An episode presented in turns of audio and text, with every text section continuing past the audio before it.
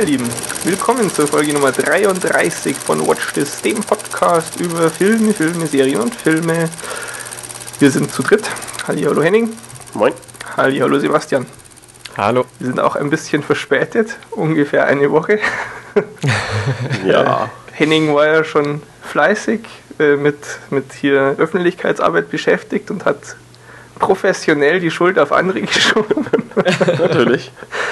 äh, ja, aber ich gebe es zu, ich bin schuld. Aber ohne Stimme podcastet sich's halt schlecht, ne? Ich habe die Zeit aber auch einfach ja. ganz, ganz kreativ und produktiv genutzt hier und fleißig Sopranos geguckt. ja, und es ist auch einfach viel zu heiß zum Podcasten gewesen, finde ich. Sehr ab, abnormal hier, diese, diese Hitze, furchtbar. Ja, ja, 14 Grad ist echt. Nur weil es bei dir war und jetzt blitzt es hier. Wahnsinn. Also, wenn ich plötzlich weg bin, dann Feuerwehr zu mir schicken. Ah, toll. Aber ansonsten würde ich sagen, wir legen mal los, oder? Hm? Ja. Fang, womit fangen wir an? Ich habe es schon wieder vergessen. Das ist immer so lang hier. Trailer, Trailer ist es. Okay, wir haben äh, Trailer Nummer 1.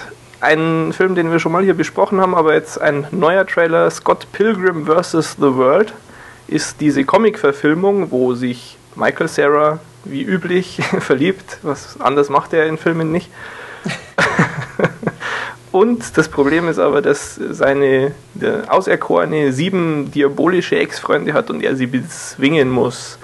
Tja, ähm, ich finde den äh, besser. Ich war beim ersten Trailer relativ skeptisch, bin aber jetzt schon durchaus heiß auf den Film. War tolle Musik nämlich dabei. Ja, ich fand's auch toll. Zwar total überdreht, aber irgendwie voll toll. Gut, ich, ich, fand's, ich fand's nicht toll. weil ich, ich finde nach wie vor diese reingeschnittenen äh, Comic-Elemente sowas von unglaublich unpassend. Uff, boing. boing. ich, ich weiß nicht, ich finde es, es passt nicht oder es ist äh, weder lustig noch irgendwie äh, wertet das den Film auf sondern ähm, ja, eher, eher ganz im Gegenteil, dass es äh, ja, also mich einfach extrem stört. Dabei ist der Anfang des Films eigentlich ja, oder der Anfang des Trailers wieder, wie auch beim vorherigen Trailer, eigentlich sehr interessant. Aber wenn es dann da losgeht mit eben zack, boing, puff. Also ich finde, das passt nee. super. Nee. Also du hast, du hast ja gesagt, zu gewollt verrückt. Ich finde ja, genau, gewollt verrückt, aber genau richtig, finde ich. Nee, überhaupt nicht überzeugend. nein. Ich finde, es stört aber auch gar nicht. Doch. Also, hm. Fällt, naja, auch, fällt auch gar nicht auf, wenn du das zum ersten Mal guckst, aber egal. Naja. Ja, aber. Fand's nett. Musik, wie gesagt, echt klasse und ähm, ein Blick wert, wenn man den ersten auch irgendwie interessant fand. Dann äh, noch ein Film, den wir schon mal hatten, gibt es jetzt neues Material, diese neue Umsetzung vom Zauberlehrling mit Nicolas Cage. Die, ja, ich weiß nicht, finde ich immer noch sehr seltsam diesen Zauberlehrlingsstoff in die Moderne zu transportieren. Hm. Was, was ja. meint ihr zu der Idee so an sich? Ich weiß gar nicht, was, also ich müsste jetzt erstmal wissen, was ich ähm, beim letzten Mal gesagt habe, um, um, mir nicht zu widersprechen. Aber ähm, also mich überzeugt auch nicht, immer noch nicht vielleicht. Also, ich glaube auch gar nicht, dass der Film, der, der kann durchaus unterhaltsam sein, muss gar nicht besonders schlecht werden. Trotzdem finde ich, dass das irgendwie so den, den Untergang von Nicolas Cage ein bisschen untermauert. Also ja, er hat, er hat in letzter Zeit Filme, echt ne? nicht so die äh, Kracher am Start gehabt, ne? Nee, gar nicht. Nee. Tja. Hm, hm. Also, also ich fand den Film schon oder den Trailer äh, schon ganz ansprechend eigentlich. Nur ich glaube, wenn der Film genauso effektüberladen ist wie der Trailer, dann könnte das durchaus nach hinten losgehen. Ja, also wie gesagt, ich kann mir schon vorstellen, dass der Film insgesamt ganz unterhaltsam ist, aber mhm. ich weiß nicht, Nicolas Cage ist, ist irgendwie mal, hat, hat mal eine Weile für bessere Filme eingestanden, finde ich. Tja, ja. und als äh, Überleitung zu den anderen Filmen gibt es eine tolle Grafik, äh, die, die seine Haarpracht in allen möglichen Filmen, in der, mit denen er mitgespielt hat, zeigt. Ich fand es ja schon erstaunlich, ich weiß nicht, ich habe mich sehr schwer getan, da irgendwas dem richtigen Film zuzuordnen. Dafür war es ich habe auch überhaupt nicht schemenhaft. Hm.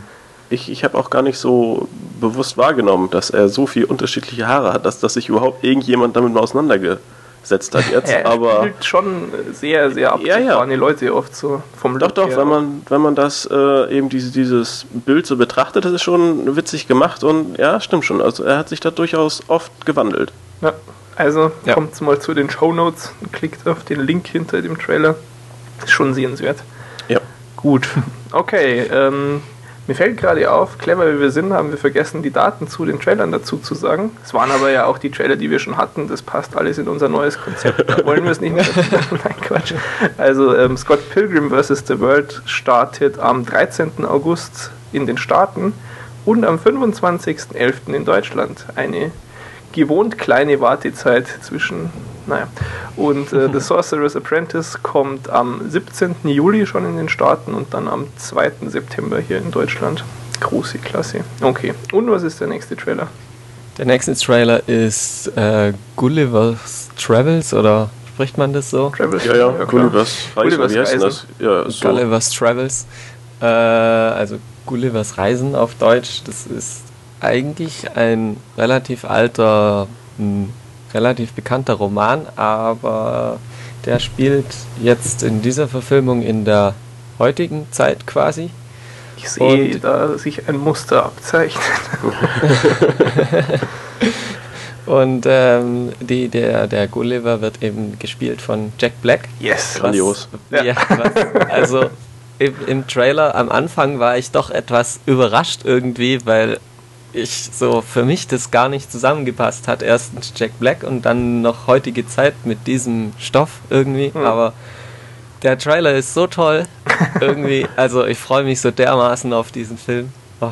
Ich, ich weiß halt nicht mehr, warum äh, er aufgebrochen ist. Also er fällt ja los mit dem Boot irgendwie und äh, strandet dann auf so einer Insel. Strandet oder? Ja, ich glaube schon, ne? Ja. Kennt jemand die Originalgeschichte? Nee, ich an also keine Sorge. Nicht so richtig. Ich, ich, weiß halt nur, dass er, dass es irgendwie mehrere Teile gibt und im ersten Teil kommt er halt in, ins Land der Zwerge. Ja, das ja, ist genau. dann wohl der Film ja. und ich Aber ich ja glaube auch, dass, dass ja, das ja der Kern des Films schon äh, sein Aufenthalt dort ist. Äh, Sehe ich doch so richtig, oder? Also ich mhm. glaube, die, die Vorgeschichte, die jetzt auch in dem Trailer kurz gezeigt wird, ist eher irrelevant. Jedenfalls äh, ist das was, was eben auf dieser Insel passiert. Also Jack Black mit ganz vielen kleinen Menschen ist schon sehr unterhaltsam und sehr geil gemacht irgendwie. ja. Okay, ähm, tja, dann Gulliver's Travels kommt am 22.12. in den Staaten und am 30.12. hier in Deutschland. Mensch, da schneit es schon wieder. Da freue ich mich schon drauf. So heiß. okay, und jetzt haben wir noch äh, zwei, zwei Trailer für Serien, die erste nennt sich? Die erste nennt sich Rubicon. Äh, und zwar ist das eine Serie von. Nee, AMC. von nicht. Die, die auf AMC läuft.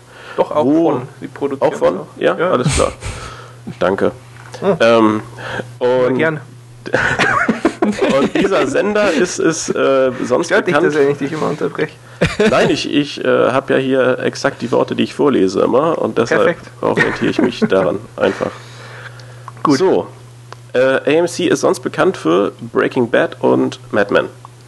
Ja. Ähm, Breaking Bad verfolgen wir ja. Haben wir aber noch nicht vorgestellt, oder? Nee. Breaking Bad hast du vorgestellt, mein Freund. Echt? ja. Äh, schon lange her, ne? Ja, schon lange her.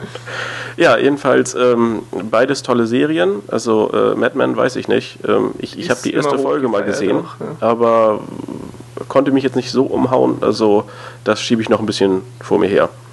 Äh, ja, aber der, der Trailer, der eben äh, ja, Rubicon darstellt, beziehungsweise den Piloten zeigt, oder Ausschnitte davon, ähm, handelt von einem, ja, was ist denn das, einem, einem Mitarbeiter von einer Firma und äh, diese Firma ist der Ausläufer einer Geheimgesellschaft, die überall auf der Welt ihre Finger in irgendwelchen politischen Machenschaften und sonst wo hat. Ja, die Steinmetze.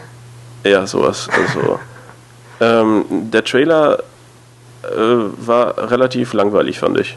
Also, ja, hat noch nicht besonders viel irgendwie fesseln können. Nee, also und, und dem fehlt halt so ein bisschen, gerade wenn man jetzt äh, liest bei den ganzen Vorstellungen, eben so Breaking Bad und so. Also Breaking Bad ist eine Serie, die mal komplett anders ist und so ein bisschen verrückt und wie auch immer. Äh, und, und die Serie wirkt doch sehr normal. So. Mm, ja. Ähm, muss nicht schlecht sein und ich finde die Geschichte ja auch relativ interessant, so Geheimge äh, Geheimgesellschaft und, und irgendwelche ja, keine Ahnung, und halt Verschwörung im Hintergrund und aufdecken will. Aber sowas kann eben auch echt schnell floppen, wenn es zu albern oder zu übertrieben wird. Und ähm, ja, ich weiß nicht. Also bis jetzt hm, ist halt so richtig überzeugend. Gerade deshalb nicht. interessant, einfach, wenn, wenn man es in Relation dazu setzt, was AMC bisher so ins Programm genommen hat. Ja, ja die ähm, haben eben Madman und Madman. Genau, und Madman ist ja, ist. Ist ja äh, eine Serie, die in den, ich weiß gar nicht, in den irgendwann Mitte des 20. Jahrhunderts spielt, also irgendwie so USA, New York, Werbebranche und. und äh, so früh? Ich dachte 60er. Oder 60er, ich weiß gar nicht. Doch, wahrscheinlich eher so, so 60er oder so. Und, und handelt eben äh, ja, von, von so einem Typen in der Werbeagentur und ist eben deshalb so beliebt, wohl auch, äh, weil es alles sehr originalgetreu ist ja. und eben so eine ganz spezielle Atmosphäre dadurch geschaffen wird.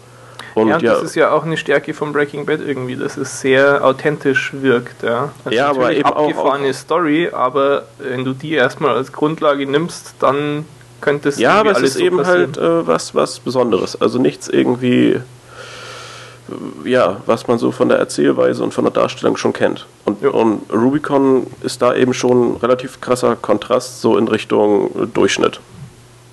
Also, ja. Aber von, von der Story her. Ja. Aber einfach mal, mal äh, gucken. Also ich werde da auf jeden Fall mir das, das anschauen äh, ja. und, und beobachten. Also geht erst auch ab August los. Aber ich bin da gespannt drauf. Und wenn das auch ein Hit wird, dann hat äh, AMC ein ganz schön gutes Standing. ja. Tja, okay. Und ähm, wie versprochen haben wir noch einen Trailer zu einer Fernsehserie. Und da, ich, ich will mich nicht weiter aus dem Fenster lehnen, aber ich glaube, das wird ein Kracher. Und zwar handelt es sich um Boardwalk Empire, die ähm, auf HBO laufen wird. Killer-Argument Nummer 1, ja, HBO. ähm, ist äh, geschaffen von einem äh, Herrn namens Terence Winter, der schon Emmys gewonnen hat für seine Arbeit bei den Sopranos.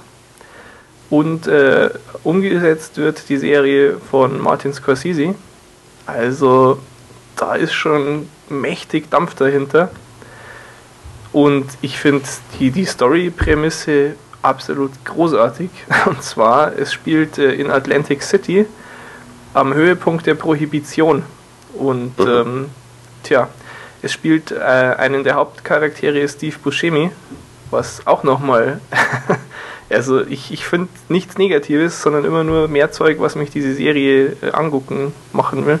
Und ähm, ja, äh, Steve Buscemi spielt äh, einen Herrn Thompson, der so in Atlantic City ja, den Ton angibt. Der ist quasi sowohl ähm, in der Politik relativ gut dabei, als aber auch ja, so im, im Alkoholschmuggel und so drin und bei den Gangstern ganz gut dabei und fühlt sich da aber auch bei beiden sehr wohl. Der kommt da ganz gut klar mit diesem Doppelleben. Und ja, es ist, wird einfach, ähm, ich meine, man kennt es ja von den HBO-Serien lang und umfangreich und ausführlich und, und detailgetreu vermutlich diese Zeit beleuchtet werden. Und das ja. finde ich absolut geil. Finde ich total interessante Zeit. Ich bin ja sowieso jemand, der meint, dass man die Prohibition wieder einführen sollte. Aber ähm, nee, Scherz beiseite. Ich, ich äh, den Trailer unbedingt angucken. Man merkt sofort, okay, das ist wieder HBO-Niveau. Ich meine, jetzt, wo ich gerade quasi letzte Woche mir die Sopranos reingezogen habe, das ist für mich fast wie eine Fortsetzung, ja, weil das auch so dieses Gangster-Umfeld bisschen ist. Finde ich super. Natürlich andere Zeit, ja. Prohibition, aber großartig. Und die Namen sagen eigentlich alles. Das aber hat, hat Scorsese schon ähm, häufiger oder überhaupt mal irgendeine Serie? Serien, das weiß ich nicht. Ich, ich glaube glaub nicht. nicht ne? nee. Aber das ist ja auch, weiß ich nicht, bei den HBO-Serien eigentlich immer so, dass, dass die eine Klasse haben, die du sonst von Filmen kennst. Oft, ja, ja, klar. Habe ich mir oft jetzt bei den Sopranos gedacht, da, da, das, da sind Filme, sollten froh drum sein, wenn sie auf dem Niveau inszeniert werden. Ja. Und das kommt im Trailer auch rüber. Ja, also unbedingt mal äh, angucken. Ich denke, dass das äh, ein großer Hit werden kann auf HBO. Gut. Damit äh, dann aber genug Trailer. Und wir kommen zu den News. Wir waren ja jetzt zwei Wochen weg. Was ist denn so passiert? Also erstmal ist was Trauriges passiert, nämlich Dennis Hopper ist gestorben. Das äh, war ein sehr toller Schauspieler und auch der Regisseur von einem äh, bekannten Kultfilm namens äh, Easy Rider. Hm. Der Hast du den eigentlich mal gesehen? Easy Rider? Ja, äh, ja habe ich auch gesehen. Hast du ihn noch nicht gesehen? Aber du kennst den Soundtrack. ähm, ja, war, war glaube ich, extrem kurz nach unserer letzten Aufnahme, wenn nicht sogar währenddessen, dass das rausgekommen ist. Ne? Mhm, ja. Und ja.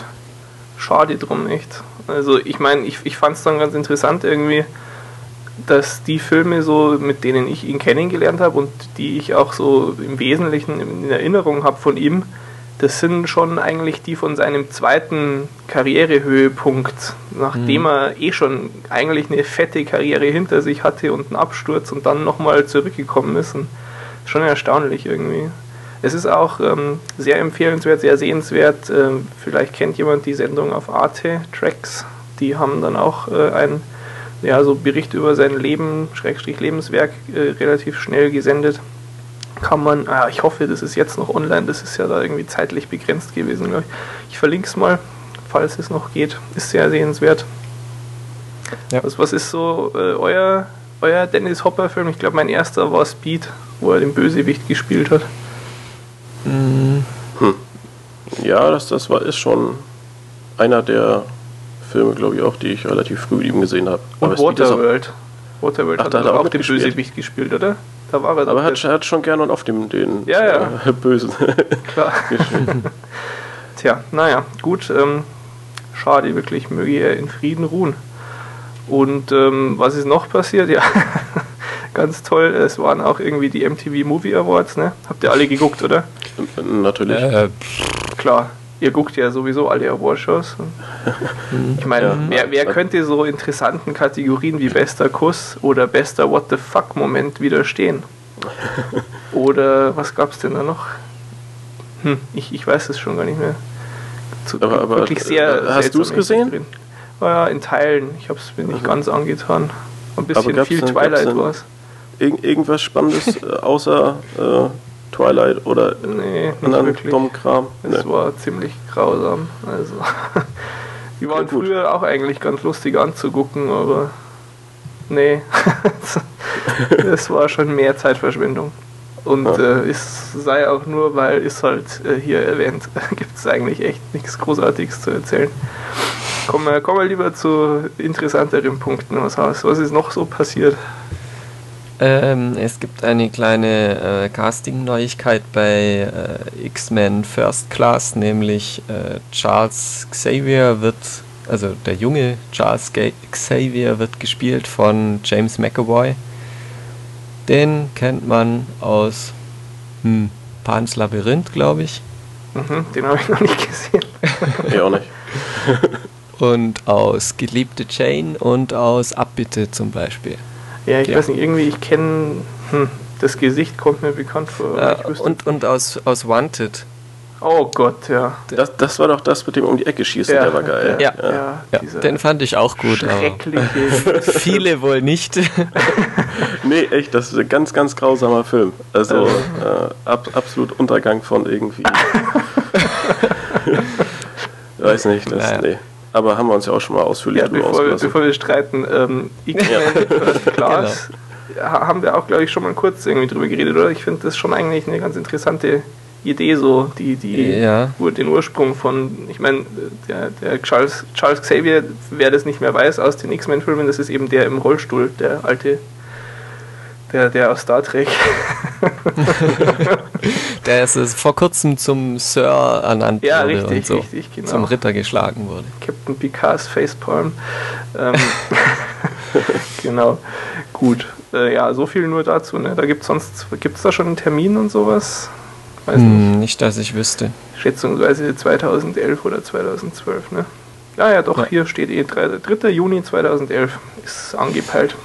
Ja, aber was, was vielleicht auch noch ganz interessant ist, wenn wir gerade bei X-Men sind, mhm. äh, beziehungsweise bei diesen Spin-Offs, ähm, der, der Darsteller von ähm, dem Magneto, ja. Sir Ian McKellen, der hat bekannt gegeben oder hat irgendwie verlauten lassen, dass er sich zu alt fühlt, um den nochmal zu spielen. Ah, okay. Weil jemand mit so viel Falten wie er ähm, will man nicht mehr im Kino sehen oder nicht mehr als Magneto sehen, hat er gemeint. Und darum wird es wohl leider, wie ich finde, niemals ein X-Men äh, hm. Magneto-Dings geben. Schade, ja. Also der war schon gut, aber er hat schon irgendwo recht. Also Magneto war in den Filmen ja. doch recht agil eigentlich noch, ne? Ja. Hm. Naja, gut, ja. kann man nichts machen. Dann, was haben wir denn noch Schönes? Oh, weia. ja, der ähm, Guillermo del Toro äh, war ja bisher also als Regisseur für diese zwei The Hobbit-Filme angesetzt, aber der hat sich jetzt davon verabschiedet, weil es das wird das ja dauernd hinausgezögert und äh, das verschoben. Schon, das ist echt brutal. Also, also ich habe das dann mal durchgelesen. Das hat ja wirklich schon seit was, was stand da 2008 oder so ist er ist er umgezogen ja, nach Neuseeland und so. Wahnsinn. Ja, und seitdem krass. wird da rum verschoben und sonst was ist ja, verständlich, dass er da keinen Bock mehr drauf hat, ne? Ja. Also echt, also so komplett mit Familie und so da runtergezogen, alles irgendwie geopfert, damit, damit er diesen Film machen kann. Ja, und woran liegt's? MGM, ne? Mhm. Weil die keine Kohle mehr haben. Wir haben ja auch schon oft irgendwie über den Hobbit, naja, was heißt oft, aber einige Male dann so, äh, jetzt ist der Termin fix und jetzt fangen sie dann zum Drehen an und so gesagt. Ah, also als ich es gelesen habe, war so meine erste Reaktion so, uh, schon wieder. Also wie bei Spider-Man, ja, wo du irgendwie dreimal davor so, ah ja, jetzt, es gibt doch die Neuigkeit, jetzt haben sie einen Termin bestätigt, ja, und ah nee, jetzt alles anders, Reboot und äh, mehr Teenage. Und, ah, äh, naja, insofern, ich weiß nicht, ich freue mich immer noch auf die Filme, aber die sollen einfach jetzt dann mal machen und nicht dauernd irgendwie hier so hin und her. Das geht mir auf die Eier. Tja aber es ist, es ist schade drum. Es ist lesenswert, was er schreibt. Ja, er ist da sehr auch mit den Fans irgendwie verbunden und es schmerzt ihn auch sehr, die Entscheidung, aber es, es blockiert halt irgendwie sein Leben komplett, ja, weil er sich auf nichts anderes auch einlassen kann, hat er gesagt. Hm. Schon ähm, auch mal lesenswert, was er so schreibt. Tja. Gut, äh, nicht lesenswert, sondern sehenswert ist das nächste. Ich hoffe, jeder, der uns hier zuhört, kennt äh, TED.com diese tolle Webseite, wo man sich tolle Videos angucken kann von cleveren Menschen.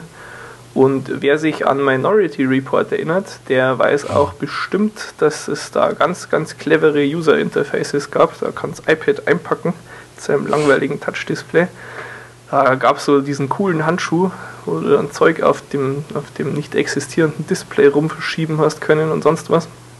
Und ähm, ja, da spricht äh, in diesem speziellen Video, auf das ich da hinweisen möchte jetzt, einer, der am, so Konzept, am, am Designkonzept dieses äh, Interfaces von Minority Report eben beteiligt war.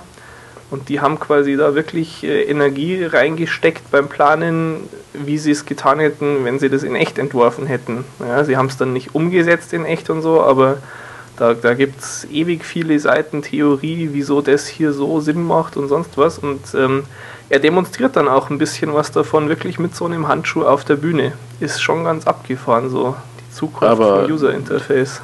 Aber das Ding wurde doch auch so dermaßen ausgeschlachtet. Also die haben doch da in, in eigentlich jedem äh, Film der, oder jeder Serie, die irgendwie sowas einbauen konnte, gab es doch irgendeinen Kram, wo, wo ein Typ vor der Wand stand und irgendwie rumgefuchtelt hat. Also ich, ich fand das äh, teilweise schon echt äh, penetrant, wie ja, Klar, auch so nicht existente Interface-Geschichten irgendwie, ja, dass man das immer wieder darstellen musste. Also in, aber da kann ja Minority Report nichts dafür. Nein, da war es ja auch cool und, und ja. äh, überhaupt kein, kein Vorwurf jetzt an die. Also ich finde das auch total nett, wenn, wenn solche Leute mal ein bisschen Hintergrund präsentieren und mal zeigen, was sie sich da eigentlich so bei gedacht haben und wie sich sowas entwickelt.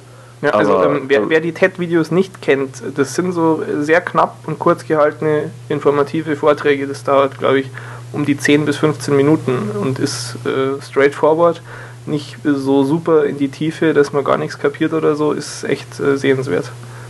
Ja. Genau, ja. Dann ähm,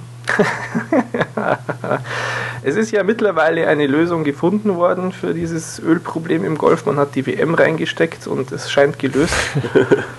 ähm, aber davor, wir waren ja wie gesagt zwei Wochen nicht da, gab es da auch interessante Ideen. Und zwar, ja, perfekt, wir haben ja, ähm, sind wir wieder bei Waterworld. Apropos Waterworld, ein Grund, warum ich das auch hier ansprechen wollte, wie fandet ihr denn Waterworld? Äh, Habt ihr den überhaupt gesehen? Äh, natürlich. Natürlich. Das sagt mir gar nichts. What, echt? Mit Kevin Costner? Diese, der, der wird doch aber auch ungefähr so, so alle halbe Jahr mal wieder ausgestrahlt, oder nicht?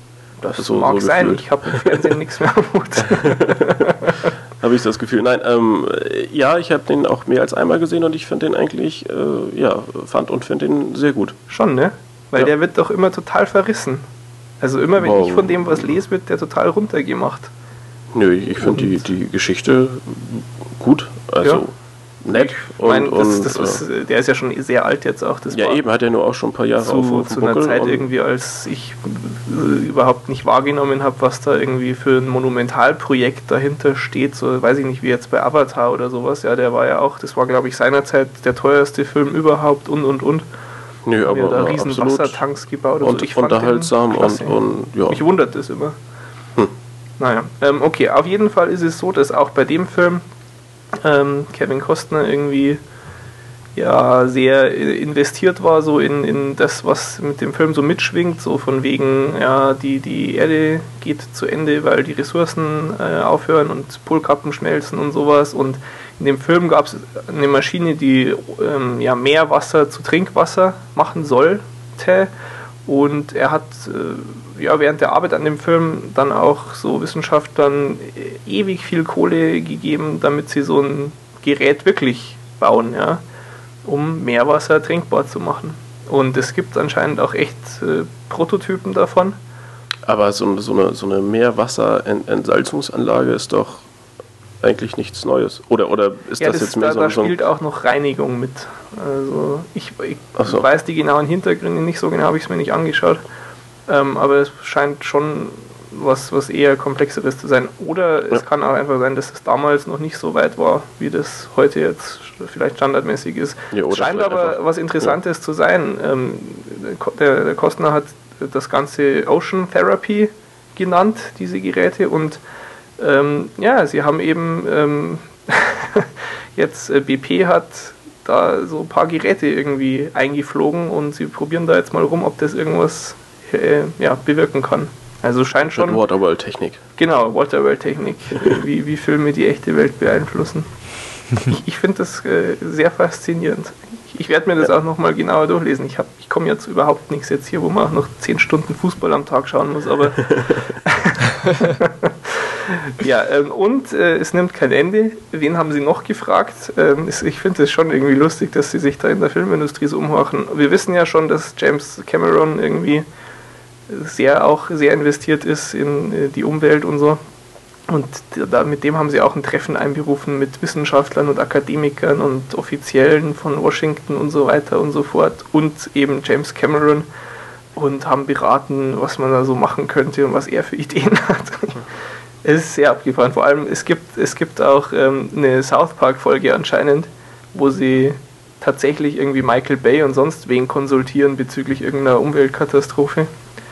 Sehr bizarr, wie sich dann irgendwie die, die Film- und Serienwelt doch in der echten Welt wieder abbildet, finde ich. Äh, zeigt aber auch so ein bisschen die äh, Verzweiflung der ja. anderen Seite. Mhm, durchaus, ja. Na gut, okay. Ähm, ja, also lieber wieder zu, zu fröhlicheren Themen als diesem Ölproblem im Golf.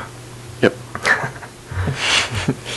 ähm, ja, äh, wieder zu einem Film, nämlich Catch 44. Der, äh, das ist ein Drama mit Bruce Willis, Forrest Whitaker und Malin Ackerman. Mhm, nom nom nom.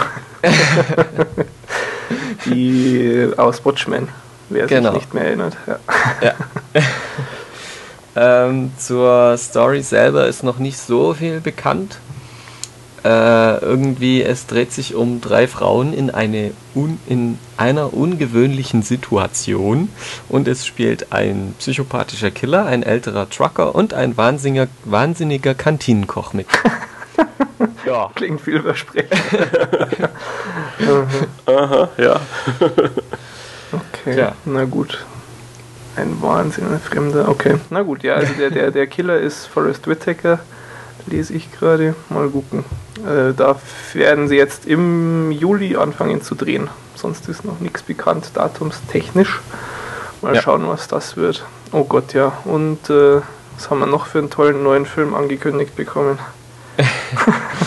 ähm, bei äh, Tropic Thunder gab es einen ähm, exzentrischen ähm, äh, Produzenten, ja. der gespielt wurde von Tom Cruise. Und für den gibt es jetzt einen extra Film, wo er diese Rolle voll ausleben darf. Und ja. Tja, es sind so die Nachwehen von den Movie Awards. Ne? Da hat er ja auch ähm, diesen Charakter nochmal zum Leben erweckt. Ja. Ich weiß ja nicht. Also, also, also das, was ich bei den Movie Awards und so drumrum mit diesen Werbeclips davor und so gesehen habe, das fand ich eigentlich alles ziemlich toll. Aber es war schon immer so auf die gleiche Schiene irgendwie so. Ich glaube nicht, so. dass das einen Film trägt einfach. Nee, Kann eben. ich mir das, nicht das, vorstellen. Ja. Und ich, ich finde es halt schade, weil ich, ich finde es großartig, ich liebe es. Ich habe mich kaputt gelacht darüber. Ich habe Tropic Thunder auch ja wirklich gemocht und auch deswegen. Mhm. Aber ein Film, uh, nee, ich kann ja. nicht vorstellen. Frag mich halt, wie das dann funktionieren soll. Das muss ja auch irgendwie so eine Art Story drumherum ja, geben. Aber der, ja, eben, der Charakter ist einfach, weiß ich nicht, ist nichts für eine Story. Und, hm. Ja. Tja, mal gucken. Finde ich, find ich irgendwie noch sinnloser als den, den Film für den dicken, fetten, gestiefelten Kater aus Shrek. Schauen wir mal, was da draus wird. Man kann sich ja, kann man ja nichts machen, ne? Gut. Mm, ja, dann äh, sind wir mit den News auch schon durch und kommen zu Filmen, die es schon gibt. Und äh, ja, ich habe nichts geguckt, Sebastian hat nichts geguckt. Das heißt, wir gehen jetzt und Henning macht den Rest ich, alleine. Ich mach dann, äh, ich rede dann noch ein bisschen. Nein, ja. Spaß beiseite. Was hast du denn geguckt? Ähm, Film Nummer 1 ist äh, In the Electric Mist. Mist, ja. Äh, ja. Mord in Louisiana. Finde ich ganz lustig, als ich den, den Titel gelesen habe, als du es reingeschrieben hast. Du hast ja erst nur den Originaltitel reingeschrieben mir gedacht, was ist denn das für ein Film? Und habe den dann zufällig vorgestern, als ich beim, beim Shoppen war, im DVD-Regal stehen gesehen. Und dann habe ich mir gedacht, ah, okay, gut, jetzt, jetzt kann ich auch nachvollziehen, warum du so einen Film mit dem Titel anschaust. Weil, wer spielt mit? äh, Tommy Lee Jones und John Goodman. Ja.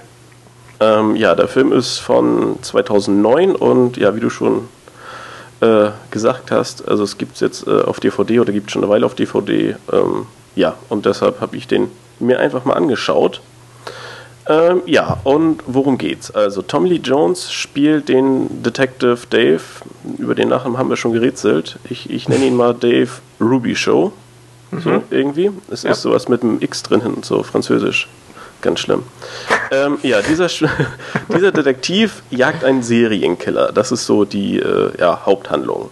Es wurden nämlich mehrere junge Frauen umgebracht und ja, das ist alles sehr rätselhaft. Ähm, man findet irgendwo Leichenteile so abgelegt und ja, ähm, man, man weiß eben nicht so recht, äh, wie das dazu kam. Ähm, zusätzlich ist es noch so, dass äh, gerade ein Film gedreht wird auf der Ecke. Also ja, das Ganze spielt in Louisiana eben. Mhm. Und äh, ja, der Detective Ruby Show trifft den Hollywood-Star Elwood Sykes der eben ähm, ja, zu Dreharbeiten in, in, der Gegend unterwegs ist und da so ein bisschen ja, hin und her fährt und irgendwie trifft er auf ihn. Der ist auch dann betrunken und alles ein bisschen äh, merkwürdig. Ja, so die, halt, ne? Ja, aber so, naja, ein bisschen unglaubwürdig alles. Aber ähm, dieser Schauspieler gesteht dem Detective eben, dass er ein eine Leiche gesehen hat. Einen ja, verwesten Körper äh, eines Schwarzen. Ich weiß nicht, ob man das an so einem verwesten, uralten Körper erkennt, aber jedenfalls äh, lag dieser Körper in Ketten, irgendwo in den Sümpfen. Okay. Und äh, clever wie der Detective ist, äh, denkt er sich, dass diese Morde, die aktuellen, eventuell was mit diesem alten Mord zu tun haben. Mhm. Ich, ich weiß jetzt auch gar nicht mal, warum er diesen Zusammenhang irgendwie sieht, aber er ja, scheint da clever. etwas zu geben. So. und ja, man, man verfolgt jetzt eben äh, diese, Entwick äh, diese, diese Ermittlungen. Ähm, das ist auch alles ganz spannend, aber es, es passieren bei dem Film immer so zwischenzeitlich so ja, merkwürdige Dinge. Also er sieht dann irgendwelche Südstaaten-Soldaten, so, die einfach mal vor seinem Haus kampieren und so. Und dann unterhält er sich mit denen. In welcher ich, Zeit spielt der Film? Äh, Echtzeit, also jetzt äh, Gegenwart. Ähm, okay. Und, und äh, ich habe nicht so ganz verstanden, warum das da jetzt eingebunden wurde. Ich habe allerdings jetzt auch nicht äh, nachgeschlagen, äh, ob das jetzt an mir liegt, weil ich es einfach nicht begriffen habe oder weil ich irgendwie kurzzeitig mal weggeguckt habe, aber Ich sage jetzt äh, nicht, wozu ich tendiere. Ähm, okay. äh, ja, aber das, das fand ich ein bisschen unpassend. Äh, gar nicht unpassend, so, sondern äh, absolut genial war äh, John Goodman, der einen Mafia-Boss spielt, der äh, diesen Film, der eben da gedreht wird, produziert. Oder mhm. ja, also der halt der Geldgeber ist und, und da äh, auf diesem Gelände eben auch unterwegs ist. Und das ist eine absolut grandiose Rolle für ihn, weil er spielt so ein so ein richtiges, überhebliches Arschloch irgendwie ähm, total übertrieben, aber absolut passend. Mhm. Also das ist so, so eine Rolle, die, die ihm einfach extrem gut steht und auch absolut glaubwürdig ist. Aber ich glaube, ich, glaub, ich kenne nichts Schlechtes mit John Goodman. Der ist immer geil, finde ich. Ja, also die, die, Filme sind manchmal nicht ganz so toll, aber er selbst. Nee, nee, er genau, ja, richtig, genau. Ist richtig. eigentlich immer überzeugend. Es liegt, wenn dann, nie an ihm, ja. Ähm, ja, aber da beginnt eigentlich auch schon das Problem, dass äh, so toll seine Rolle ist, so schlecht ist, oder naja, schlecht ist, das klingt ein bisschen hart, aber so wenig konnte mich der Film überzeugen. Hm. Ich kann halt gar nicht so den genauen Grund benennen, weil eigentlich so diese Atmosphäre, die geschaffen wurde in Louisiana, alles so ein bisschen neblig und äh, mit Sümpfen und also das, das fand ich schon alles ganz spannend, das, das passt auch alles und ähm, die, die Stimmung an sich, äh, die, die Story, das passt auch alles. Aber dieser Detective, eben äh, gespielt von Tommy Lee Jones, ist so ein bisschen auf der einen Seite cooler Cop, auf der anderen Seite so äh, irgendwie verklemmt, äh, so, weiß ich nicht, der, der redet mit den Leuten nicht so richtig und, und ist so immer so ein bisschen verstimmt und also irgendwie das, das passt alles nicht. Und dann eben noch diese Szene mit diesen äh, Südstaaten-Soldaten und also weiß nicht, so als, als Gesamtwerk war ich eigentlich eher enttäuscht, weil eben die ähm, beiden Schauspieler gleich bei mir so eine ja, hohe Erwartungshaltung irgendwie ausgelöst mhm. haben. Finde ich jetzt gerade sehr interessant. Ähm, der, du sagst ja in Louisiana, also so im, im Hurricane-geschädigten Umland. Und wenn es in der Jetztzeit spielt, dann, dann ja sicher auch, weiß nicht, ist das da mal angesprochen oder so mit, mit Katrina und so? Oder ähm, merkt man da irgendwas von? Weiß ich jetzt gar nicht. Aber spielt auf jeden Fall auch in, in der Gegend und ähm, ich habe irgendwann vom, weiß ich nicht wann, mal auch äh, geguckt, äh, The Bad Lieutenant mit Nicolas ja. Cage, der ja auch ähm, eben direkt in New Orleans und relativ kurz danach spielt und der war auch er hatte ähnliche Probleme wie das, was du jetzt beschreibst. Ich, ich, ich, ich, war jetzt gerade am überlegen, weil ich habe ja äh, doch noch irgendwas mit Louisiana geguckt und es ist äh, True Blood. Ja, ja, genau. Ja doch relativ viel.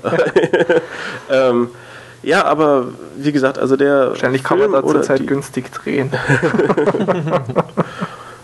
Schön fies. Okay, Nein, ähm, ja, also Film eben Schauspieler an sich nett, also die, die Rollen eben unterschiedlich gut ähm, oder gut geschrieben, besser gesagt. Also gespielt schon gut, aber eben so vom Konzept, was dahinter steht, nicht ganz überzeugend. Ja. Und ja, ich, ich glaube, hätte man sich bei dem Film ein bisschen mehr auf diese, auf diese Krimi-Elemente, auf die reine Ermittlung und sowas konzentriert, wäre das ein, ein deutlich besserer und interessanterer Film gewesen. Also man kann ihn gut gucken, aber ja, ich war weniger begeistert als ich ja, es, hatte. Es äh, scheint auf jeden Fall seinen Grund zu haben, dass ich von dem Film jetzt zum ersten Mal gehört habe, würde ich sagen. Ja, also die, die Bewertungen, was ich so gelesen habe, die sind sehr unterschiedlich. Manche finden es eben total toll, mhm. aber viele sind eben auch echt enttäuscht. Also ja, hat ist, aber auch bei, bei Movie Pilot, glaube ich, nur 5, irgendwas. Also mhm, so der Überfilm ist es jedenfalls nicht. Aber allein wegen John Goodman und, und den Szenen äh, kann man sich den Film eigentlich schon anschauen. Ja, man kann gar nicht genug Zeug mit Mafia-Bossen gucken. Äh, okay, also so viel zu In the Electric Mist, Mord in Louisiana. Was ja. hast du noch geguckt? Du warst ja, sehr fleißig. Etwas, ne? etwas spannender äh, und, und ja auch etwas aktueller ist Green Zone. Ja. Ähm, der ja, Film, der aktuelle Film mit Matt Damon. Auch bekannt äh, als die Born-Identität, Teil genau. irgendwas. Und äh, Regisseur Paul Greengrass hat genau eben bei äh, Teil 2 und Teil 3 der Born, naja, es ist, sind ja gar nicht mehr drei Filme, es sind ja, ist ja schon vierter jetzt, ne?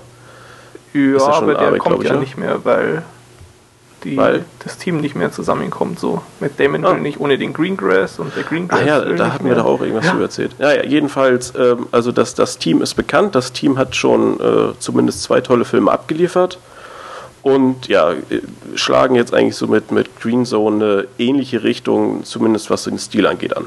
Hm. Ein. Ähm, ja, Green Zone spielt im Irak im Jahr 2003 und es geht eben darum, dass das Militär oder eben in, in dem Fall speziell Matt Damon als ja, Angehöriger des Militärs, als irgendein Offizier, ich habe keine Ahnung, was er da genau ist, äh, dass die eben auf der Suche nach Massenvernichtungswaffen sind, die ja eben der, äh, ja, der Auslöser für den Angriff auf den Irak waren. Mhm. So, und ähm, ja, Matt Damon spielt eben Roy Miller und Roy Miller führt eben seine Truppe dann von, von Ort zu Ort, um eben diese Waffen zu finden. Und er findet nichts. An dem einen Ort nichts, dann wieder nichts, dann wieder nichts und irgendwann fängt er dann an, so Fragen zu stellen und sagt so, hey, die Infos, die wir hier haben, die sind ja alle falsch und ähm, das, das kann doch alles gar nicht sein und woher habt ihr die denn? Und niemand will ihm das verraten. Und plötzlich, ganz zufällig, spricht ihn jemand von der CIA an und sagt so, hey, ich würde dich da unterstützen bei deiner Recherche und naja, mhm. ja, ja, irgend so ein äh, CIA-Typ spricht er an und dann, naja, äh, halt, äh, ja, beginnt Roy Miller auch seine eigene Recherche, total souverän mit Google haut da so ein paar Suchbegriffe ein, findet dann noch irgendwie Infos zu so einer Journalistin, die von Amy, Gott, wie hieß sie? Amy Ryan oder so gespielt wird, die mhm. auch bei The Wire und bei Gun Baby Gun mit dabei war. Ja. Und diese äh, Journalistin, die hat eben einen Artikel veröffentlicht im Wall Street Journal, wo ein Informant ihr gesteckt hatte, dass eben ähm, ja, dort Massenvernichtungswaffen sind. Und so ist man im Prinzip in, innerhalb von ein paar Minuten mitten in so einer Verschwörung drin und weiß, oha, das war wohl eine Lüge. Und das ja, wurde halt relativ schnell gefunden. Und es mhm. ist alles extrem unglaubwürdig. ähm, also das ja, quasi, dass er jetzt dann so diesen diesen Wandel von er ist der treue Soldat, der. Er ist der treue Soldat, er, so, er muckt halt einmal in der, in der die es auf jeden Fall gibt und dann merkt er auf einmal, oh, stimmt gar nicht und dann ist er auf einmal auf der anderen Seite. Ja, also er, er muckt eben einmal in so einer Pressekonferenz auf, wird dann natürlich gleich zurückgepfiffen, so hey, hey, so sei mal still, sag mal nix, ähm, sehen wir dann und dann eben ja angesprochen von, von CIA-Typen. Mhm. Dann aber ja direkt irgend so ein, äh, ja, paar, ich, ich will ja nicht so viel verraten, aber direkt so Worthülsen irgendwo aufgeschnappt, da, daraufhin eben kurz gegoogelt und ähm, dann die Journalistin kennengelernt, zufälligerweise irgendwo und ja, irgendwann legt er dann auf eigene Faust los, hält sich nicht mal an die Regeln. Aber das ist alles sehr, sehr knapp beschrieben und ja, es ist eben so diese, die Behörden wollen nicht mehr zusammenarbeiten, aber Roy Miller, Miller steht über allem, ermittelt nun alleine und ähm, ja, will einfach jetzt rausfinden, woher die Informationen kam, warum sie falsch sind und äh, ja, versucht eben zu beweisen, dass dieser ganze Krieg oder die Grundlage des Krieges eine Riesenlüge ist. Mhm. Ähm, ich hatte mir gedacht, dass das ein Film wird, so ja, Born ähnlich, sehr, sehr nett optisch alles zumindest und, und dass die Story eigentlich auch für so einen Film gut geeignet ist. Mhm. Ähm, von, von den Action-Szenen und von der reinen Optik fand ich den Film auch echt gelungen. Aber die, die Story fand ich schon sehr schwer erträglich. ich erinnere mich, dass wir mal so einen Clip in den Trailern angesprochen hatten, der eben sich damit befasst hat, dass die da echte Soldaten, die zurückgekehrt waren, dann auch äh, als Darsteller für sein Team und so benutzt haben, damit das schön authentisch und so wird. Mhm. Und äh, lese jetzt hier gerade, dass es eben storymäßig auf einem ja, Tatsachenberichtsbuch aus 2006 von einem Journalisten ähm, äh, basiert, ja. Also das scheint wohl relativ auch authentisch zu sein, aber eben dann vielleicht nicht so unbedingt das Spannende, ja, aber es ist eben, es gibt. Ne?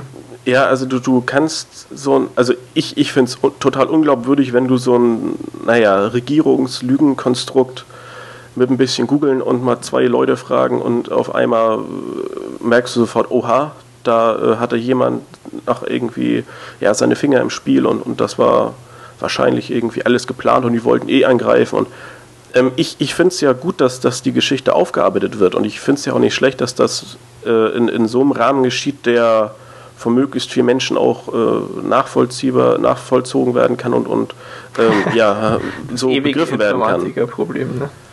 Äh, ja, aber ich finde halt die, die reine Umsetzung, die ist einfach zu flach. Also das, äh, ich, ich fand es einfach unglaubwürdig. Und unglaubwürdig ist eben das, was, was so ein Film mit, mit so einer Geschichte mhm. äh, nicht unbedingt gut verträgt. Ja. Also optisch nett, Action nett, äh, insgesamt auch durchaus sehenswert, aber eben eine Story, die äh, ja einfach dem Thema nicht angemessen ist, oder? Ja, oder die her. ja, also ich weiß nicht, es, es, gibt halt viele Szenen, wo ich denke so, ja, komm, also so offensichtlich, wie es jetzt ist und äh, da sind dann Zufälle dabei, die das passt einfach nicht. Und dann ist es halt noch so, dass er dann zwischenzeitlich ja, äh, ins, ins äh, Feuer der, der eigenen äh, Truppen gerät und, und dass er dann sozusagen zum Feind erklärt wird und so und dann eben so dieses typische wir bringen halt alle um, die gegen uns sind. Und also es ist schon sehr. Also entweder bist du für uns oder gegen uns. Ja, aber eben auf, ja, also aber eben wirklich nur so schwarz und weiß und mhm. äh, wenn uns was nicht passt, dann knallen wir ihn ab und, und eben immer diese Leute, die halt der Regierung angehören und äh, versuchen alles zu vertuschen und naja, also irgendwie einfach nicht so wirklich geschickt von, von der Story, aber ja, kein schlechter Film, aber eben, ich, ich glaube, da hat jeder höhere Erwartungen dran. Mhm, ja, doch, also Würde ich, ich hatte da schon hohe Erwartungen dran, auf jeden Fall. Ja. Ja. Tja, ja. schade. Na gut. Ähm, gut, also soweit dein Green Zone. zu Green genau. Zone. Ja. Dann äh, sind wir auch schon bei den Serien. Jetzt komme ich auch mal wieder. Ich war natürlich auch fleißig. Äh, und habe, ich glaube, ich bin schon kurz vor der letzten Aufnahme damit fertig geworden, aber es braucht ja auch immer ein bisschen Vorbereitung, sowas. Ich habe ein absolutes Juwel von einer Serie entdeckt. Also, was heißt entdeckt? Ich hatte es schon irgendwie zwei, drei Jahre auf, auf der Liste. es handelt sich um Freaks and Geeks, heißt äh, zu Deutsch voll daneben, voll im Leben glaube aber cool. nicht, dass das besonders viele Leute auf Deutsch kennen werden. Ähm, ich weiß echt nicht, wo ich anfangen soll, äh, zu beschreiben, warum diese Serie so großartig ist. Ähm, es gibt nur eine Staffel davon leider, mit 18 Folgen. Die Serie lief äh, Ende der 90er ähm, auf NBC hat äh, während der Ausstrahlung dann schon große Probleme gekriegt, äh, ist nach zwölf Folgen schon wieder abgesetzt worden und erst nach jahrelangen Fanprotesten und Aktionen und so haben sie dann die anderen sechs Folgen, die es auch schon gab, einfach ja, noch auch ausgestrahlt.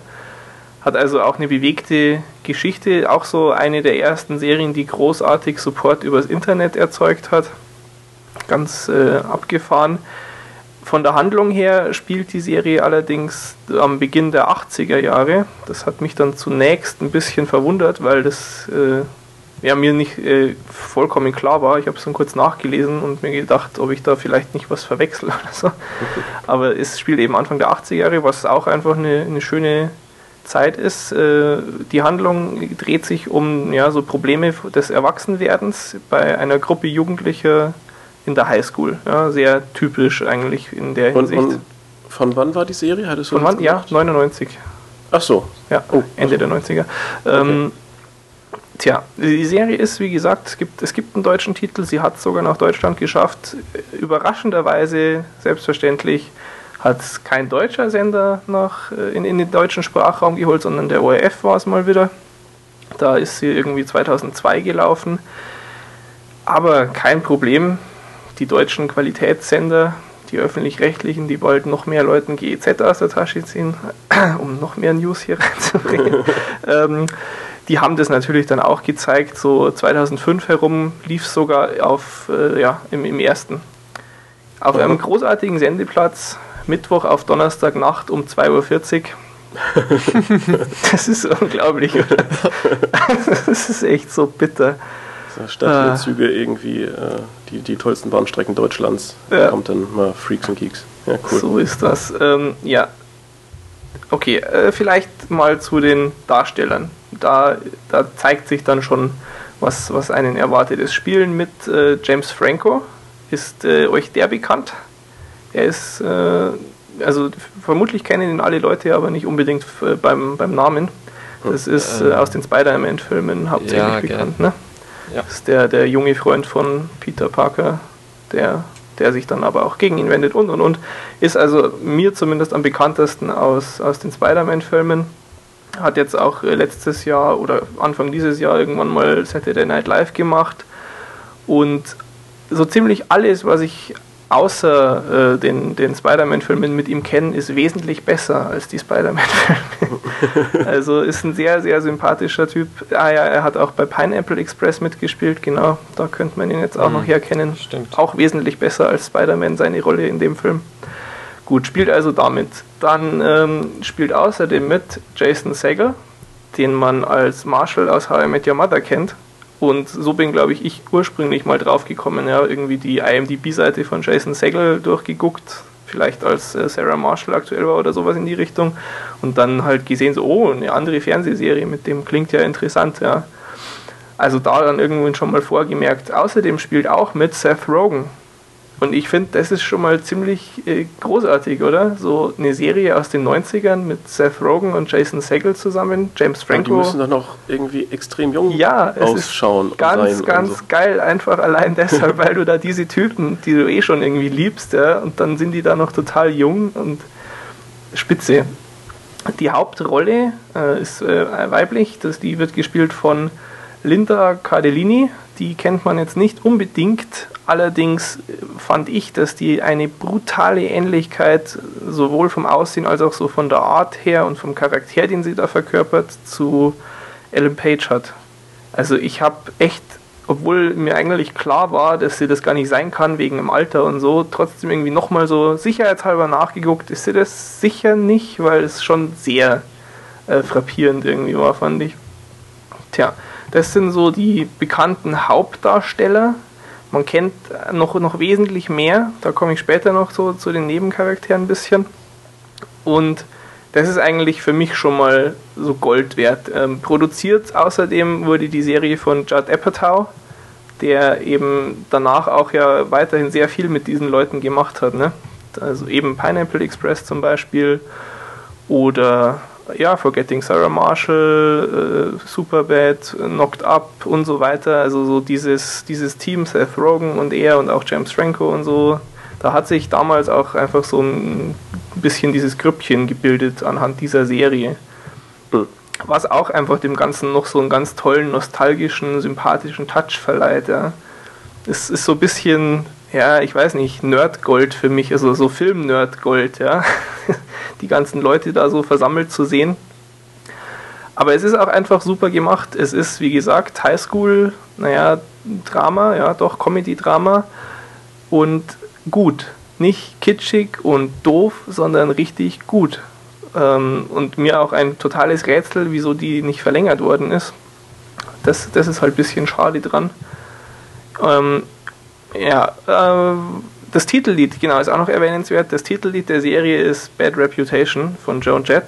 Und, ah, also, wie gesagt, ich, ich alles, was ich da, davon erzähle, macht es noch großartiger, finde ich. Das geht dir nämlich dann auch nach der zehnten Folge am Stück nicht auf die Eier, sondern du bist gut drauf, du fühlst dich in deine Jugend zurückversetzt irgendwie durch, durch die Stories und so. Und dann kommt wieder das Lied und du kannst eigentlich wieder mitwippen. Ist echt klasse. Äh, ja, es ist, hat einfach auch schon, ja, wer, wer Apatow-Filme kennt, der weiß auch, was so vom, vom Skript und Humor teilweise da drin steckt schon.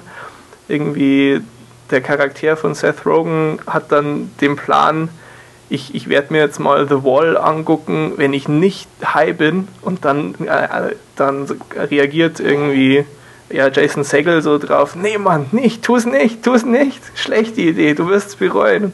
So ganz absurd halt auch und ist aber total liebenswert. Äh, was, was äh, sehr, sehr klasse auch ist, ihr kennt ja hoffentlich alle Back to the Future. Natürlich. Natürlich, ja? Hm. Yeah, ja. ja. Bitte. Nicht wirklich, aber das, was ich davon gesehen habe, fand ich absolut schrecklich. Oh, oh, oh, oh, oh, oh. Das also, also, vertiefen also, wir mal nicht.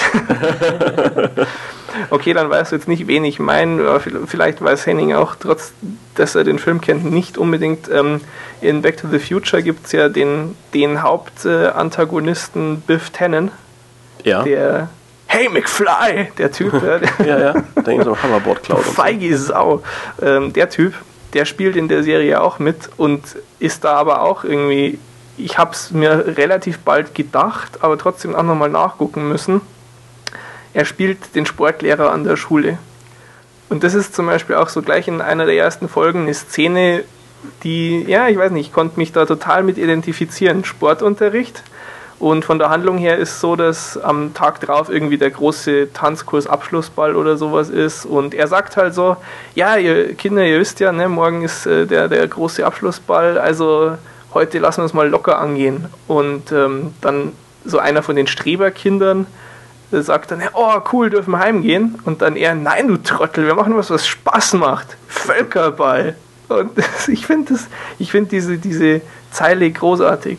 Ich weiß ja nicht, ob ihr euch da auch äh, mit äh, verbunden fühlt, aber so Völkerball, nee, ich fand das nicht spaßig im Sport. Aber es ist nicht? so. Ich fand das ich toll. Fand das, ja, ja, okay. Ich fand das auch toll. Aber ihr könnt, hm, ja, okay. Ähm, das war das Beste. ich, ich, nee, ich, ich habe Völkerball immer gehasst und. Ähm, Weil du nicht werfen kannst. Mh, mm, ja, ich weiß, nee. Vertiefen wir mal nicht, sonst muss ich wieder zum Psychiater, aber ich finde es einfach klasse, weil es ist doch so, Völkerball, äh, okay, auch wenn ihr es jetzt mochtet, ihr werdet sicher noch wissen, dass es nicht alle mochten. Aber das, ja. also zumindest war es bei mir so. Es, es wurde immer so vom Lehrer dargestellt, als ob das was ganz Tolles wäre und dabei mochten es überhaupt nicht alle. Ja. Und es ist so einfach eine Szene, die ich ganz klasse fand. Ähm, prinzipiell ist es eben so, man, man merkt es ja am Titel, Freaks and Geeks, ja, es geht so um die, die gegenüberstehenden Grüppchen von den Strebern und von den Coolen natürlich. Und die, der weibliche Hauptcharakter versucht so von den Strebern zu den Coolen irgendwie überzuschwenken, ja, gerät halt eben in die Pubertät und will dann nicht mehr der Streber sein. Äh, ja, fängt dann irgendwie auch eine Beziehung an und so. Gibt es einfach alles, was so dazugehört zu Highschool-Drama.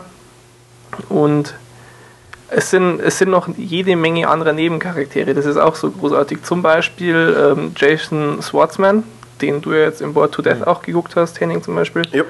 Ähm, es, äh, ja, aus allen möglichen anderen Serien, die ich gucke, äh, aus den Gilmore Girls, einer ist da mal drin, dann ähm, es spielt auch, ähm, hm, ich weiß gar nicht, wie der Schauspieler heißt, aber der Vater von John Locke, Anthony Cooper, Henning, mhm. ne?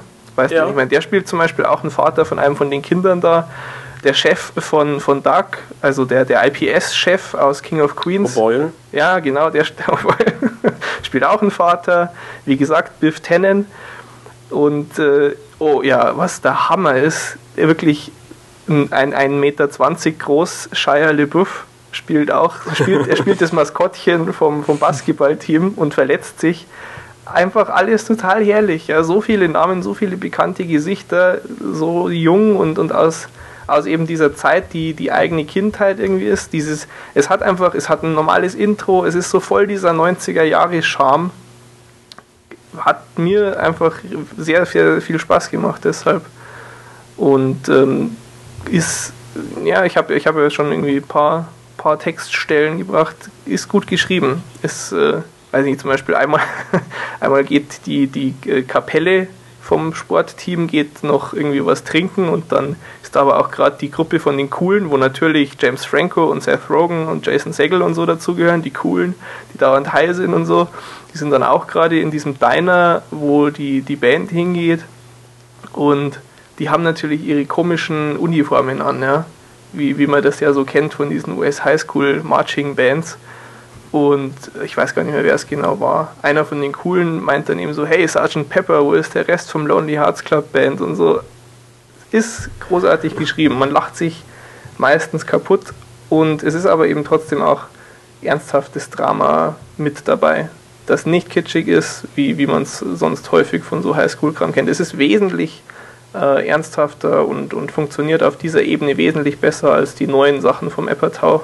Wie lange ist so eine Folge? jemand Angst hat. Ähm, die Folgen sind leider kurz, äh, oder? Nee, lass mich überlegen. Nee, nee, stimmt, sie sind lang, sie sind 43 Minuten. Und gibt, okay. gibt halt 18 Stück. Ja.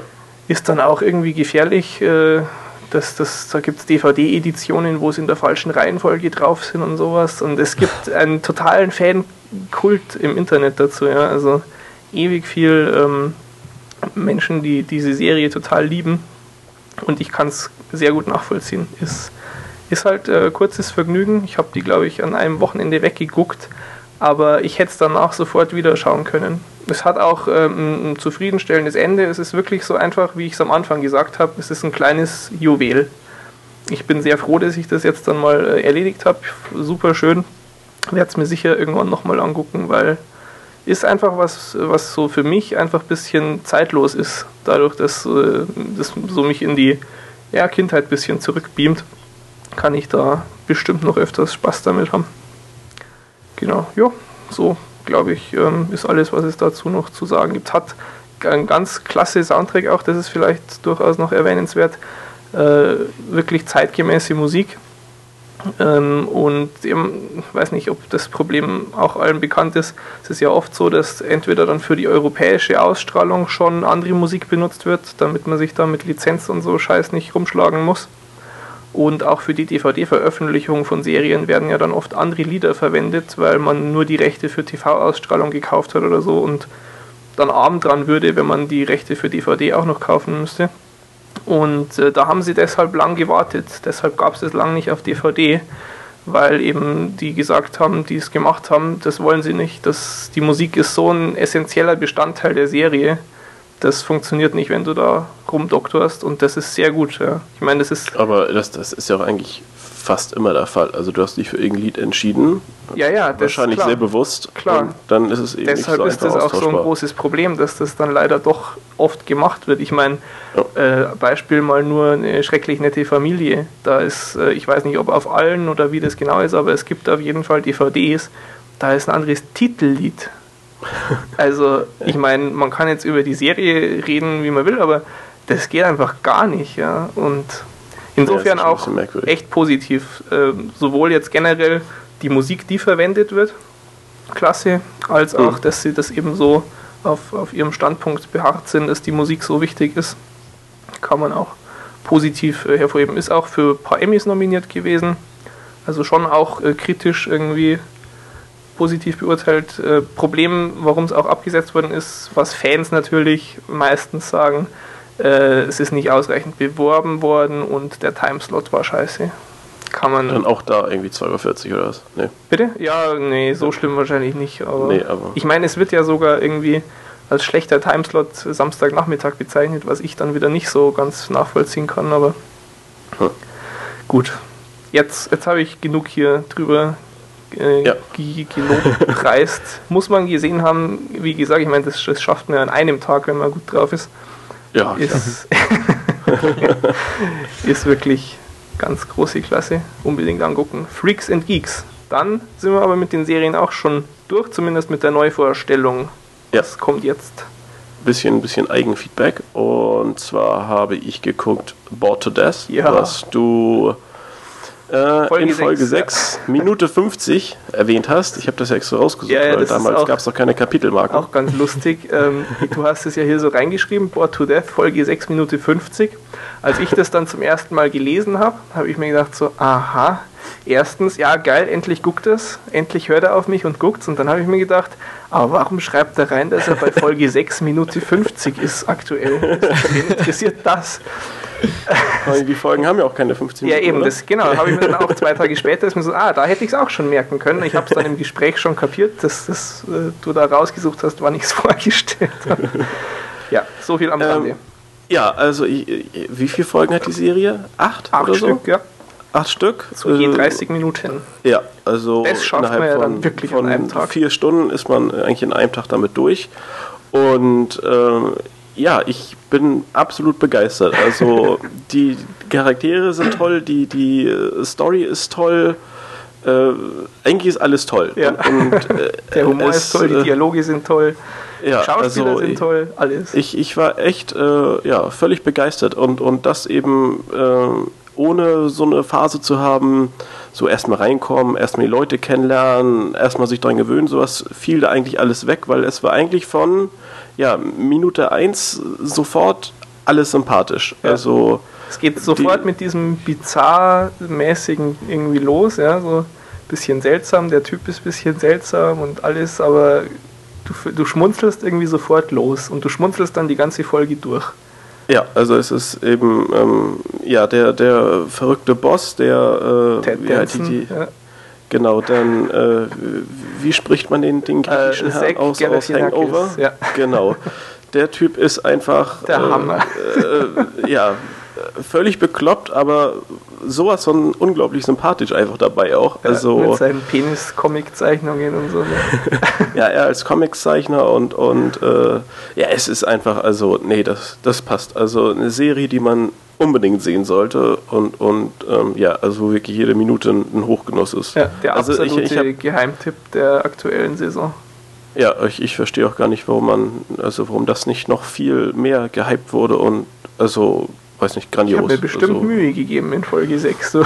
Ja, ja, doch, doch. Aber das ist ja, ich, ich glaube dir auch nicht alles. Das ist ja, ist ja auch manchmal ein bisschen. Dabei bist du naja. der, der Flash vor. Naja. ähm. Gut, äh, so, die Serie habe ich geguckt. Ja, äh, warte noch ich kurz. Nicht, ja, ach so. Ähm, ja. Kennst du die Royal Tenenbaums? Ja. Ich finde nämlich, dass so vom, vom äh, bizarr-absurd-Level, das ähm, ist so ein ganz passender Vergleich. Also wer so mit dem Film gut zurechtkommt, der glaube ich, kann die Serie den, auch den, genießen. Den, den Film habe ich mal angefangen okay. und, und, und fand ihn überhaupt nicht toll. Ja, du bist hm. auch doof. so, okay. darf ich weitermachen? Ja, ja, jetzt mach Gut. Äh, Bored to Death, toll. Äh, auch toll, weil äh, ich habe es jetzt endlich mal zu Ende geguckt und zwar die, die sechste Staffel von Desperate Housewives. Ähm, das, das Staffelfinale selber, die Handlung da drin war ein bisschen überspitzt und übertrieben, was ich ein bisschen schade fand, aber die Serie ist äh, immer noch auf einem extrem hohen Niveau und immer noch außerordentlich unterhaltsam. Kann, kann man also, ruhig nochmal darauf hinweisen, so viel ja, wie die Serie sich beschimpfen lassen muss, völlig ungerechtfertigt. Ja, also ich, ich habe ja auch äh, immer schön draufgehauen und hier Frauensendung und doof und was interessieren mich da irgendwelche Hausfrauen, aber äh, die Serie bietet so viel, also doch, also es ist auf jeden Fall ähm, wert gesehen zu ja, werden. Gehört, sage ich immer wieder, zum Besten, was im Dramabereich läuft. Momentan. Ja, weil, naja, aber ja, es ist ja auch, also es hat ja eben auch echt viele äh, humoristische ja, ja, eben, Momente. Aber es passt einfach, also die, die äh, Dosierung der einzelnen äh, ja, Bereiche oder Stimmungslagen und wie auch immer, also das einfach sehr, sehr gut gelöst. Du hättest ja ruhig mal erzählen können, dass die, die neue Nachbarin aus Staffel 6 eine fette Hauptrolle bei den Sopranos hatte. Auch sehr gut. Ja, ja. das, ähm, wie heißt sie? Ich weiß gar nicht. Äh, äh, tja, bei den Housewives weiß ich es jetzt auch nicht mehr. Ne? Angie? Naja. Ja, egal. Hm. Was hast du ähm, noch geguckt? Du warst ja wirklich so, fleißig, ne? Äh, genau. Und, und die dritte Serie, die ich jetzt allerdings erst begonnen habe, ist True Blood äh, ja, mehr aus so einer Laune heraus, so ich fange einfach mal an und, und ähm, ja, es wird so viel drüber geredet und ich muss mir jetzt ja schon mal trotz ja, Wie war das? Du, du konntest dich nicht entscheiden, ob du nochmal Lost oder nochmal Sopranos guckst und dann hast du gedacht, naja, ja, dann gucke ich das. genau, das, das war eigentlich so, so der Auslöser des Ganzen. Ähm, einfach äh, ja, Flucht in, in was Neues. Ja. Und ähm, ja, also ich, ich mag immer noch keine Vampire und ich finde, ähm, auch wenn es ein bisschen widersprüchlich klingt, finde find die Vampire in der Serie immer noch nicht so sonderlich unterhaltsam und, und ansprechend, aber die Serie bietet genug drumherum und äh, hat die Vampire auch so ein, äh, genau, und hat die Vampire aber so geschickt eingebunden, dass es äh, nicht ganz so klischeehaft und, und äh, ja, nicht, nicht so typisch Vampir-Serie irgendwas ist. Also das, das passt schon alles. Und selbst wenn man äh, kein Fan wie ich von irgendwie der Vampir-Thematik ist, ist die Serie trotzdem äh, sehr cool. Ja. Also ich bin jetzt zwar noch in der ersten Staffel, aber ich denke, ich werde auf jeden Fall die zweite Staffel gucken und mittlerweile gibt es ja auch schon eine dritte, ne? Ja. Die läuft jetzt dann an. Genau. Also, ähm, ja, auf jeden Fall kann ich das unterschreiben, was darüber gesagt wurde, dass die Serie ja, wirklich HBO-typisch ja. auch wieder einfach total gelungen ist. Auf jeden Fall einen Versuch geben, auch wenn man ja. jetzt erstmal skeptisch ist wegen dem Vampirkram. Es ja. ist gut genug gemacht. Ja. Gut, das war das Eigenfeedback. Normales Feedback ähm, haben wir nicht wirklich was. Ähm, achso, ja gut, vielleicht ähm, nochmal kurz äh, zu, zu, zu der Pause Stellung genommen. Ähm, es ist natürlich so, dass das clever gewesen wäre, wenn wir das kommuniziert hätten. Bisher haben wir dann ja immer irgendwie auf Twitter was rausgehauen. Aber ich äh, weiß ja auch, dass bei weitem nicht alle, die die Folgen runterladen, auch bei Twitter sind. Also ist das auch nicht so das Gelbe vom Ei. Wir überlegen uns da mal was im Laufe der Woche, dass das dann schön auf der, auf der Webseite steht, damit sich das auch lohnt, dass ihr danach guckt, wenn ihr euch wundert, wo die neue Folge bleibt. Das war nicht so ideal, war einfach ähm, tut, tut mir auch echt leid, war zu viel los. Äh, ist einfach so, ja, neue, neue Assistenten auf Arbeit und so anlernen und so ein Scheiß. Äh, ging, ging nicht. Aber tja, dafür waren wir ja jetzt wieder da und in Zukunft dann auch schön mit Statusmeldung irgendwie auf der Webseite. Da wie Toll. gesagt, lassen wir uns was einfallen. Und ähm, ja, ich ja. habe auch äh, irgendwie zwei, drei E-Mails gekriegt unter der Woche. Ich habe es noch nicht, ich, ich werde es irgendwie jetzt dann, Inbox Zero steht wieder an. Tut, tut mir auch leid, aber wir freuen uns immer, wenn ihr euch meldet. Also denkt nicht, dass das irgendwie untergeht oder ungehört bleibt. Das äh, war mir wichtig, auch nochmal kurz gesagt zu haben. Aber ansonsten sind wir ja dann jetzt schon bereit für den wichtigsten Punkt der Woche.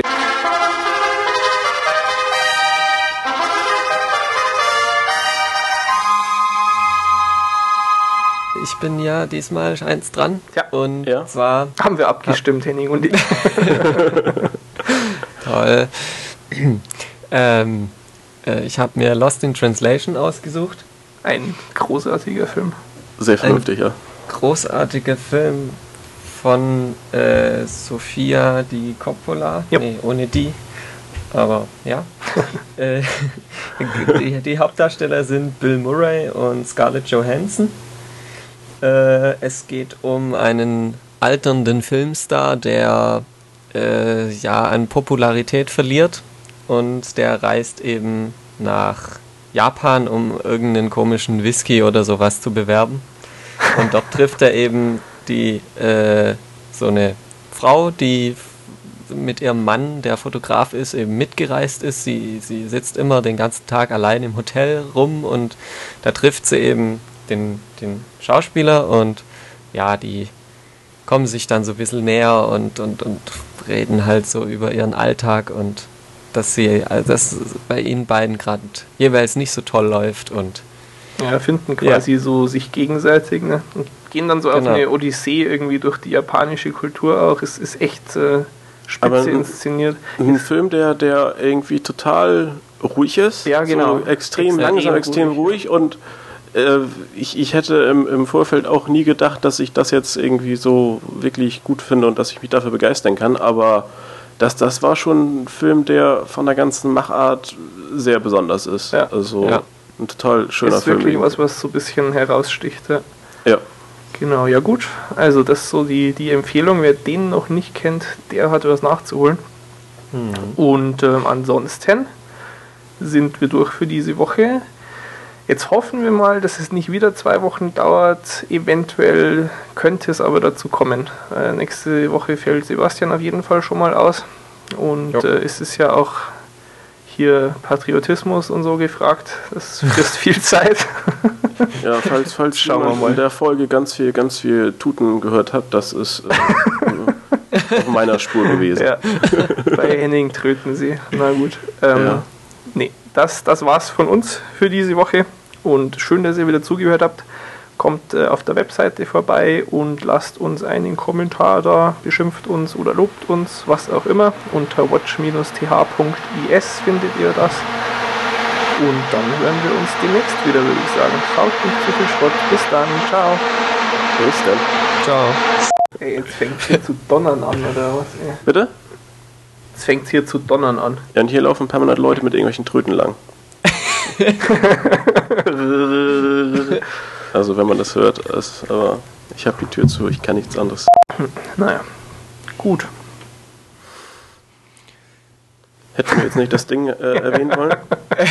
Dude, Outtake. Ja, willst du nicht ansprechen? Soll ich es ansprechen? ja, doch, das, das war jetzt mein. Sind wir ja dann jetzt schon bereit für den wichtigsten Punkt der Woche? Da, da, da, da, da. Ich spiele es nicht ein, aber du darfst einfach losreden. ich könnte sogar noch Tipps nachtragen, aber ihr, ihr könnt mir ja nicht beweisen, dass ihr wirklich so getippt hättet. Das ist das Problem. Tja, Ich, ich habe alle Tipps. Äh, also meine Tipps sind schon sehr, sehr durchdacht gewesen. Natürlich. Also ich habe die, natürlich. ich hab die nicht, nicht einfach spontan reingesetzt, Nee, sondern klar. da steckt schon mehr hinter. Selbstverständlich. Mhm. Du hast einen Würfel benutzt. Nein, nein, ich habe mich natürlich in die, in die Spielstatistiken der einzelnen Teams ja, reingelesen. klar, und so. klar. Ausführliche Taktikanalysen habe ich auch gemacht. Wie man das halt so macht. Aber ähm, ja, ich meine, das wird sich ja schon rechnen eigentlich, ne? Ja, klar. Also von, von, von Jahr und dann kannst du das 3GS irgendwie verhökern. Also gibt ja genug Leute, die für gebrauchte iPhones viel Geld zahlen. Ihr Schweine. Ja, ich habe meins jetzt eben äh, komplett mal entkabelt hier, mein, mein, mein Kabel äh, abgezogen und eingepackt. Nur ist es weg. Oh, aber du Oh. hast doch so ein schönes Siemens jetzt. Nein. Nicht? Äh, Samsung. Ach, Samsung, ja, noch besser. Samsung Noch für besser. 18 Euro. Ein richtig geiles Ding. Sehr schön. Vor allem, du kannst doch keine 349 Euro für so ein Gerät verlangen, wenn du bei Vodafone irgendwie für 100 Euro mehr so ein Nexus One ohne Vertrag, ohne alles bekommst. Ich habe 400 gezahlt für das blöde 8 GB Ding damals. Über Ruhe. Aber es ist ja halt auch schon drei Jahre her. Wahnsinn. Zwei. Wie die Zeit vergeht. Nee, nee, drei. Ja, 2007. ja 2007. Ja, das ist der Wahnsinn, ey. Die ganzen Leute mit ihren Scheißtröten vor der Haustür hin und her, weil hi- hinterm Haus ist halt Park und dann ist der Biergarten und da ist halt immer Public Viewing und, und jetzt ziehen die Leute halt äh, an der Straße auf der einen Seite und im Park auf der anderen Seite lang mit hier Tröten und, und sonst was und Lärm rum. Bin ich zum Glück relativ verschont. Aber ich weiß nicht, ich bin auch im Überlegen, ob ich jetzt losziehe oder ob ich es einfach hier in, in äh, aller Stille zu Hause mir anschaue. Nicht. Ich kann dir sagen, wofür ich mich entscheiden würde. Äh, I'm a people's person.